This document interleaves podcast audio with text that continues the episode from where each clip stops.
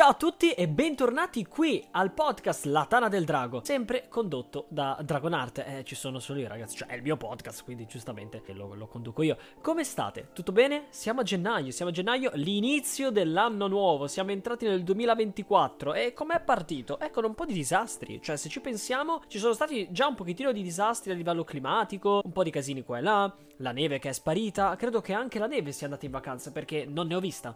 Cioè io quest'anno veramente non ho visto neve, in Giappone ci sono stati dei terremoti, tsunami, problemi con un aereo. Che bello, che bello, quest'anno è partito molto bene. Speriamo che cada anche qualche meteorite così, proprio la ciliegina sulla torta. Comunque, banda alle ciance, perché siamo qui oggi? Nell'ultimo sondaggio vi avevo chiesto se volevate sentire un'intervista o gli anime migliori del 2023. Incredibile, questa intervista l'ho già messa due volte, l'ho messa già due volte nei sondaggi, eh? Non vince mai. E quindi oggi sono qui per dirvi gli anime migliori del 2023, secondo me. Secondo me, sì, perché comunque se ce ne, ce ne, sono stati veramente tanti. E dirvi quindi, farvi una classifica mi è anche venuto molto difficile. Però mi sembra giusto perlomeno citare quelli che mi hanno lasciato il segno, che quindi sono anche direi più di una decina. E vorrei dedicarci un paio di parole ciascuno, anche perché se iniziassimo ad analizzarli troppi, dovrei fare un episodio singolo per ogni opera, un po' come abbiamo fatto per il manga quartiere quartieri lontani. Quindi se nel caso ci fosse un'opera che vi incuriosisce più degli altri, ditemelo, scrivetemelo nei commenti e gli dedichiamo proprio un episodio dove lo analizziamo e ne parliamo meglio. Comunque, il 2023 con i suoi alti e bassi ha avuto parecchie uscite, parecchie uscite di roba nuova, anche opere che hanno continuato, nel senso che sono uscite il seguito delle stagioni ed è stato molto interessante. Vorrei partire subito con intanto dei degli anime che, mh, mm, diciamo, non mi fermo molto per, per, due motivi. O perché non li ho conclusi o non li ho proprio visti. E ne avete parlato voi molto bene. Innanzitutto vorrei partire con Frieren. Frieren non me la sento di metterlo negli anime migliori del 2023. Ma non perché non se lo meriti, perché lo sto ancora guardando, sono molto indietro. Ho visto un paio di episodi, e quindi a me non ha ancora regalato, non mi ha ancora offerto così tanto, ma solo per un semplice fatto che devo concluderlo. Quindi devo andare avanti. Ma se parlassimo del web, credo che sia addirittura quotato come l'anime dell'anno. Credo che Free Eren sia lì proprio molto vicino a vincere il titolo come anime dell'anno. Ecco, vorrei dedicarci piuttosto eh, due parole su Instagram, o vedremo se farci addirittura un episodio qua nel podcast, quando lo concludo, quando sarò veramente in pari, allora potrò parlarne meglio. Come per esempio anche il monologo della Speziale, altra opera che invece non ho nemmeno iniziato, perché tra un impegno e l'altro non sono riuscito proprio a vederlo, e me ne avete parlato benissimo, non come Friere, ma me ne avete parlato molto bene, quindi devo assolutamente iniziarlo, anzi, anzi, forse proprio mentre sto girando questo video, in realtà mi sono visto i primi due episodi. Perché sapete, vengo dal futuro. Quindi vi farò sapere anche del monologo della speziale cosa ne penso. Probabilmente poi questi, tutte queste opinioni le andrete a sentire attraverso Instagram, che lì nelle storie scrivo sempre di tutto. Vabbè, insomma, ne parleremo sull'altra piattaforma. Vorrei citare altri due anime che io non seguo, ma hanno sfondato. Sto parlando di Bungo Stray Dogs, che c'è stata la quinta stagione, e Bleach, che siamo nell'arco finale. Ecco, io non seguo nessuno dei due, nuovamente per una questione di mancanza di tempo, perché ho una lista troppo lunga. Ma non mi sembrava giusto nemmeno citarli negli anime del 2023. Anche perché scommetto che molti di voi queste due opere le seguono. Quindi citiamole e giuro che recupererò anche queste. E come non si può citare ovviamente One Piece. One Piece perché ok che va avanti da una vita, ma proprio quest'anno si è conclusa la saga di Wano. Si è conclusa la saga di Wano e per esattezza lo scontro tra Luffy e Kaido, che ha dato vita al Gear Fifth, che è stato un evento epocale comunque per il mondo dell'animazione, per il mondo, o meglio, soprattutto per il Giappone, è stato proprio un momento storico, definiamolo così, eh, prendetelo con le pinze la cosa storica, ma è stato importantissimo.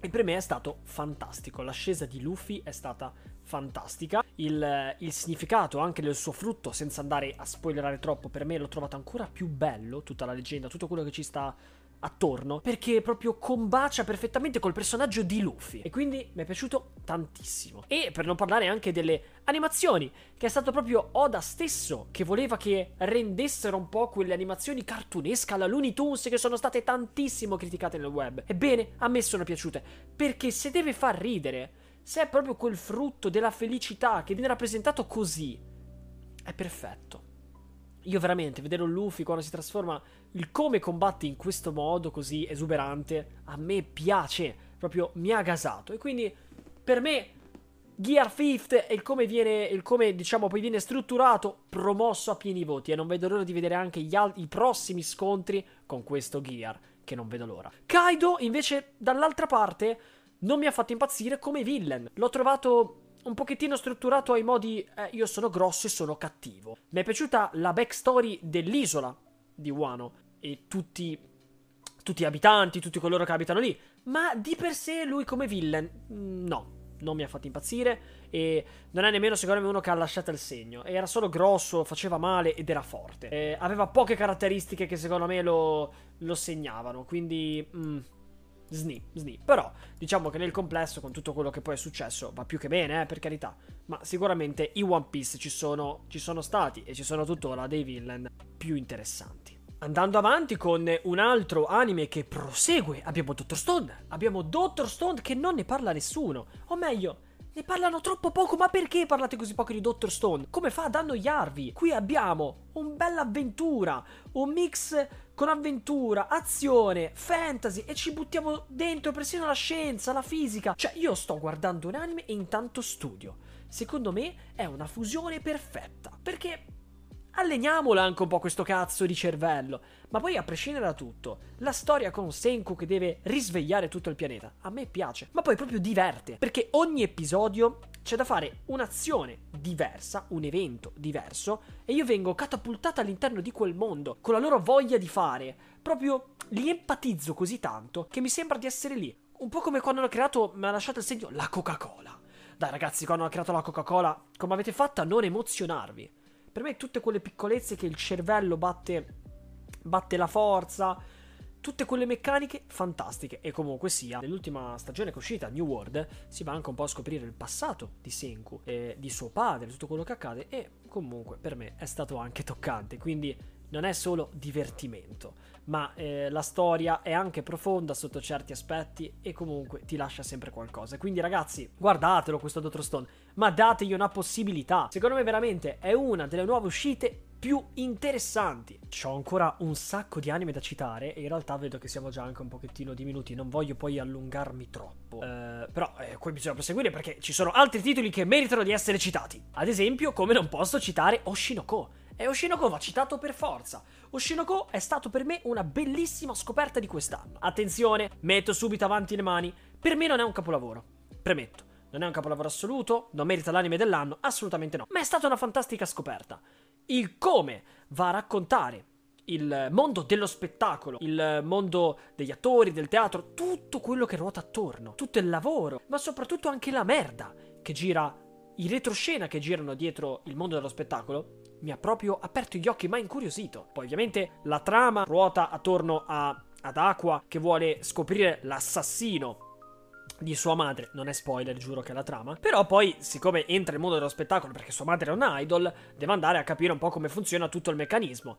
Ed è molto interessante. Ho trovato alcune parti più noiose rispetto alle altre. Non credo che tutti i personaggi di Oshinoko riescano ad essere a pari livello, ci sono alcuni che secondo me sono proprio noiosi. Eh, però funziona, funziona molto bene. Oh, ci sono stati momenti più emozionanti rispetto a quelli noiosi, quindi più che promosso Shinoko, cavolo, più che promosso. Oltretutto io sono in pari col manga, in ogni caso sto guardando anche il prodotto animato perché, eh, parliamoci chiaro, comunque sia, parliamo eh, di idol, quindi c'è musica, concerti e quant'altro, a vederlo animato quando ballano e cantano è pura magia, quindi l'anime è stato, anzi, lo ha reso ancora più bello, magari sotto certi aspetti, anzi, anzi, scusatemi, ha superato anche il manga tranne magari in alcune espressioni che il manga, il tratto del mangaka era proprio spettacolare. Ma, ci ho detto, super promosso. Però mi permetto di dire che per me non è un capolavoro, visto che mi sono arrivate un paio di eh, notifiche riguardo, eh, meritava l'anime dell'anno. No, ragazzi, secondo me assolutamente no. Ma sicuramente il top 10 se lo merita. Ma parlando di top 10, eh, parliamo di uno degli anime che per me mi ha proprio segnato, me lo sono anche tatuato, Villan Saga. Eh sì, sì, sì, Villan Saga per me è,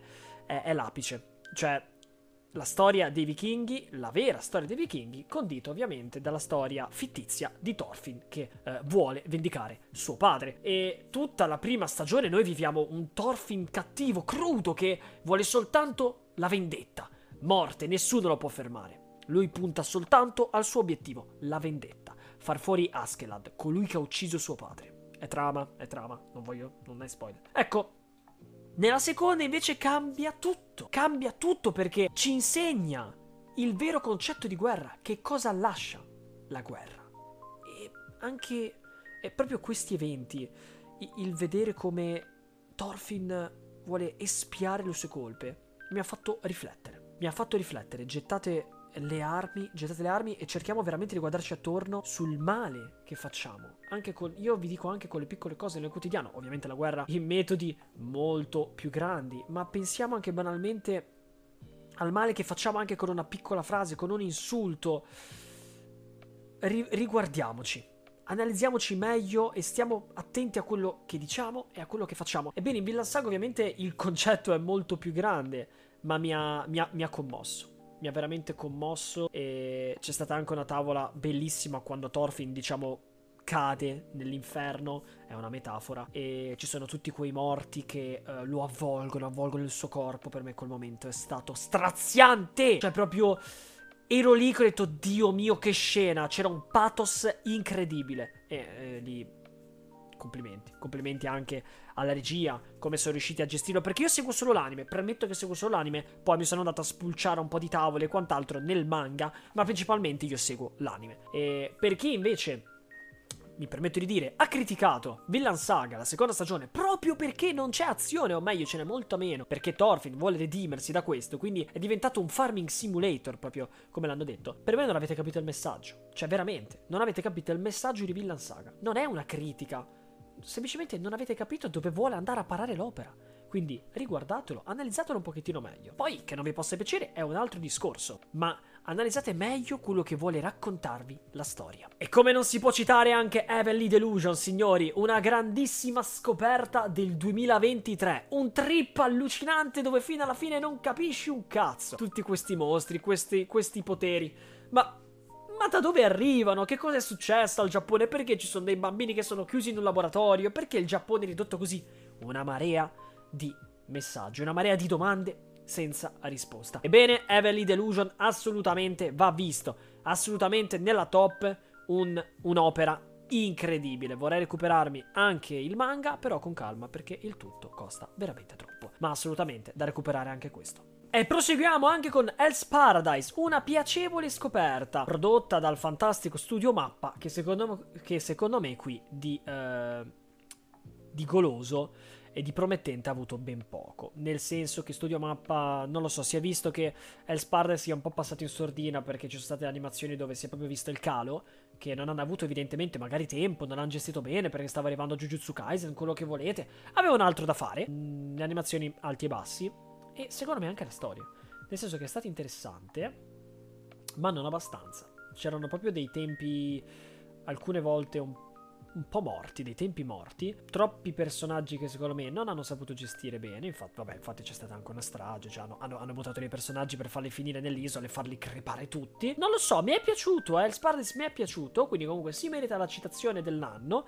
Ma sicuramente poteva andare meglio. Oh, magari poi si riprende con l'altra stagione. Io non ho visto, io non ho letto il manga. Però, eh, tanti alti e bassi al Paradise. E colleghiamoci ormai allora sempre allo studio mappa e citiamo Jujutsu Kaisen, la seconda stagione. E cosa gli vogliamo dire? Cosa gli vogliamo dire a Jujutsu Kaisen? Oltretutto gli abbiamo anche già dedicato un episodio qui nel podcast. È stato l'arco di Shibuya è stato fantastico, ma non solo. Anche l'arco dedicato al passato di Gojo e Geto a me è piaciuto tantissimo. Animazioni incredibili e qui si vede che si sono dati da fare, colonna sonora pazzesca e come sempre a livello estetico i personaggi di Jujutsu sono un passo avanti, anche perché se poi li andiamo a vedere un pochettino più a fondo, questi personaggi non è che siano scritti in un modo così uh, profondo, è che io continuo a pensare che il punto forte di Jujutsu Kaisen sia proprio l'estetica, cioè hanno hanno un canone di bellezza incredibile. Cioè, veramente tu guardi un personaggio in Jujutsu Kaisen ed effettivamente non ci trovi errori. Cosa che magari nelle altre opere può capitare più e più volte. E credo che sia l'estetica sia proprio un punto forte di Jujutsu. Che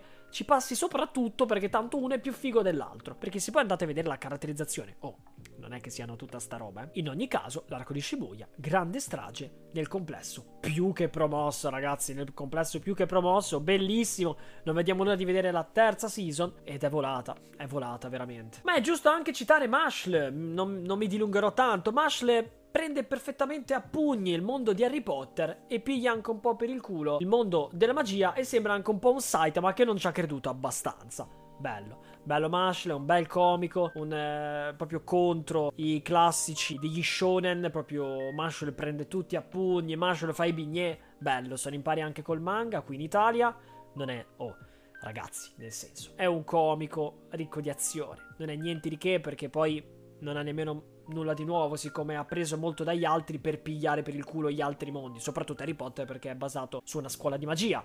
Ma nel complesso io mi sono divertito e beh, ci tengo anche a consigliarvelo. Comunque dateci un'occhiata ed esce anche la seconda stagione. Esce anche la seconda stagione quest'anno, quindi sono, sono molto contento. E come non posso citare il mio romance preferito di quest'anno. Yamada Kun, My Love Story with Yamada Kun, eh, livello 999.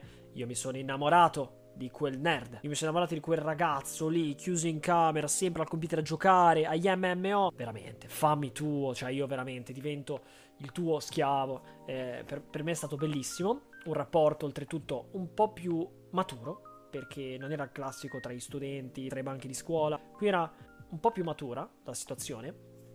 Oltretutto lei lavora, classica impacciata, un po' come tutte le ragazze nei romance, ma molto solare, ha sempre voglia di fare e lui è sempre un po' il classico apatico con un grandissimo fascino, ma mi è piaciuto che rispetto agli altri romance fossero più maturi e questo gli ha dato tantissimo e mi sono innamorato anch'io. Anche se difficile, spero in una seconda stagione e se non dovesse uscire, speriamo che almeno portino il manga in Italia. E restandosi romance, un altro molto carino per me è stato il mio matrimonio felice. Oh ragazzi, io non gli davo una lira, mi sembrava una grandissima cazzata. Il primo episodio partito lentissimo, questa ragazza che la trattano come una schiava promessa sposa a un uomo di merda. E invece niente, si è ribaltato tutto, mi ha commosso mi sono affezionato sia a lei che a lui, è stato proprio carino. Poi oltretutto anche un mix di poteri, fantasy, anche questi. All'inizio credevo in realtà non ci fosse nulla, fosse semplicemente una, una semplicissima storia d'amore, e invece no, e invece no.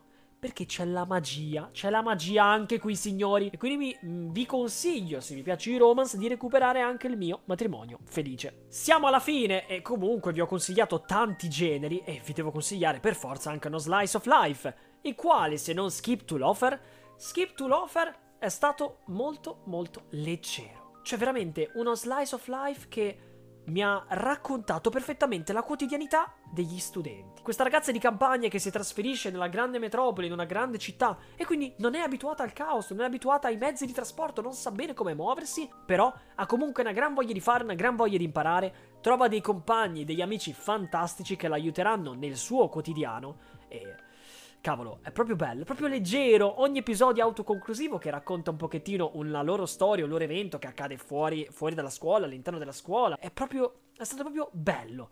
Solare, cioè io proprio mentre lo guardavo, quando avevo voglia di staccare il cervello e dire ok, ho bisogno di qualcosa di niente di troppo complesso, voglio rilassarmi.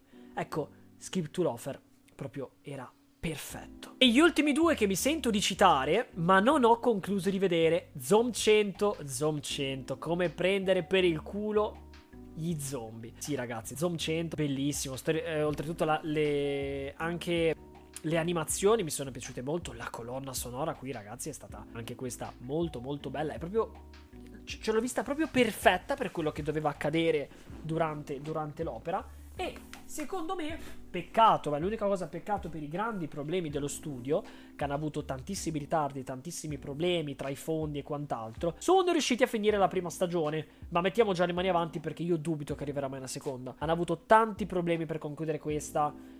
E o lo vedremo tra un sacco di anni o non lo vedremo proprio. Comunque il manga va avanti, quindi se proprio vi piace, recuperatevi il manga.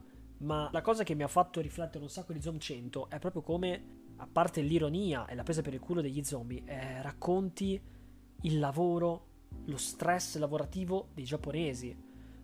Ed è questo che secondo me soprattutto fa riflettere, cioè come hanno utilizzato questa metafora e come il protagonista, piuttosto che lavorare, preferirebbe un'apocalisse zombie. E lui è felice di questo. Si fa una lista delle 100 cose da fare prima di morire. Cioè, meno male che ci sono gli zombie così non devo più andare in ufficio. Fa ridere, ma fa anche riflettere. E l'ultimo, anche se probabilmente ne avrò dimenticati sicuro, è Pluto. Eh sì ragazzi, è uscito Pluto, l'adattamento animato, che oltretutto lo potete trovare su Netflix di Pluto, opera del maestro Urasawa. Ora, in realtà io ho visto davvero poco, ma comunque sia sono abbastanza avanti sul manga, quindi mi sento comunque di citarlo perché mi piace un sacco. Se mi piacciono i cyberpunk, polizieschi, il detective che deve risolvere il tutto, ma siamo in un mondo futuristico, popolato ormai dai robot, nel senso umani e robot convivono, bisogna risolvere un omicidio, bisogna risolvere un, o meglio, più omicidi e questo detective entra in azione, oltretutto anche lui un robot, entra in azione per scoprire chi è l'assassino.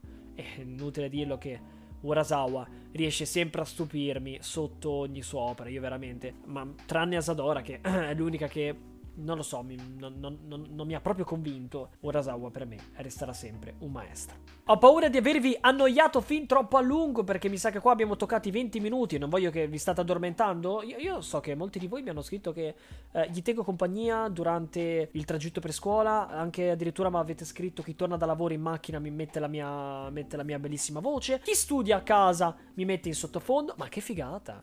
Ma che figata, io immagino voi che siete lì tra il traffico e ci sono io che vi sto parlando in questo momento. E magari adesso mi state anche regalando un sorriso perché vi ho citato. No, ma è troppo bello, è troppo bello. Vabbè, dai, scherzi a parte, che ne dico fin troppe di cazzate. Quali sono stati però invece gli anime che vi hanno segnato il 2023? Scrivete qui nei commenti gli anime migliori per voi di quest'anno, che sicuramente io non, ho, non, li ho citati tutti, sicuramente perché il mondo è bello, perché è vario, ognuno ha i suoi gusti, quindi fatemelo sapere. Qui da Dragonart è tutto. Riuscirò prima o poi a fare un'intervista su questo benedetto profilo? Lo scopriremo soltanto vivendo. Ciao ragazzi.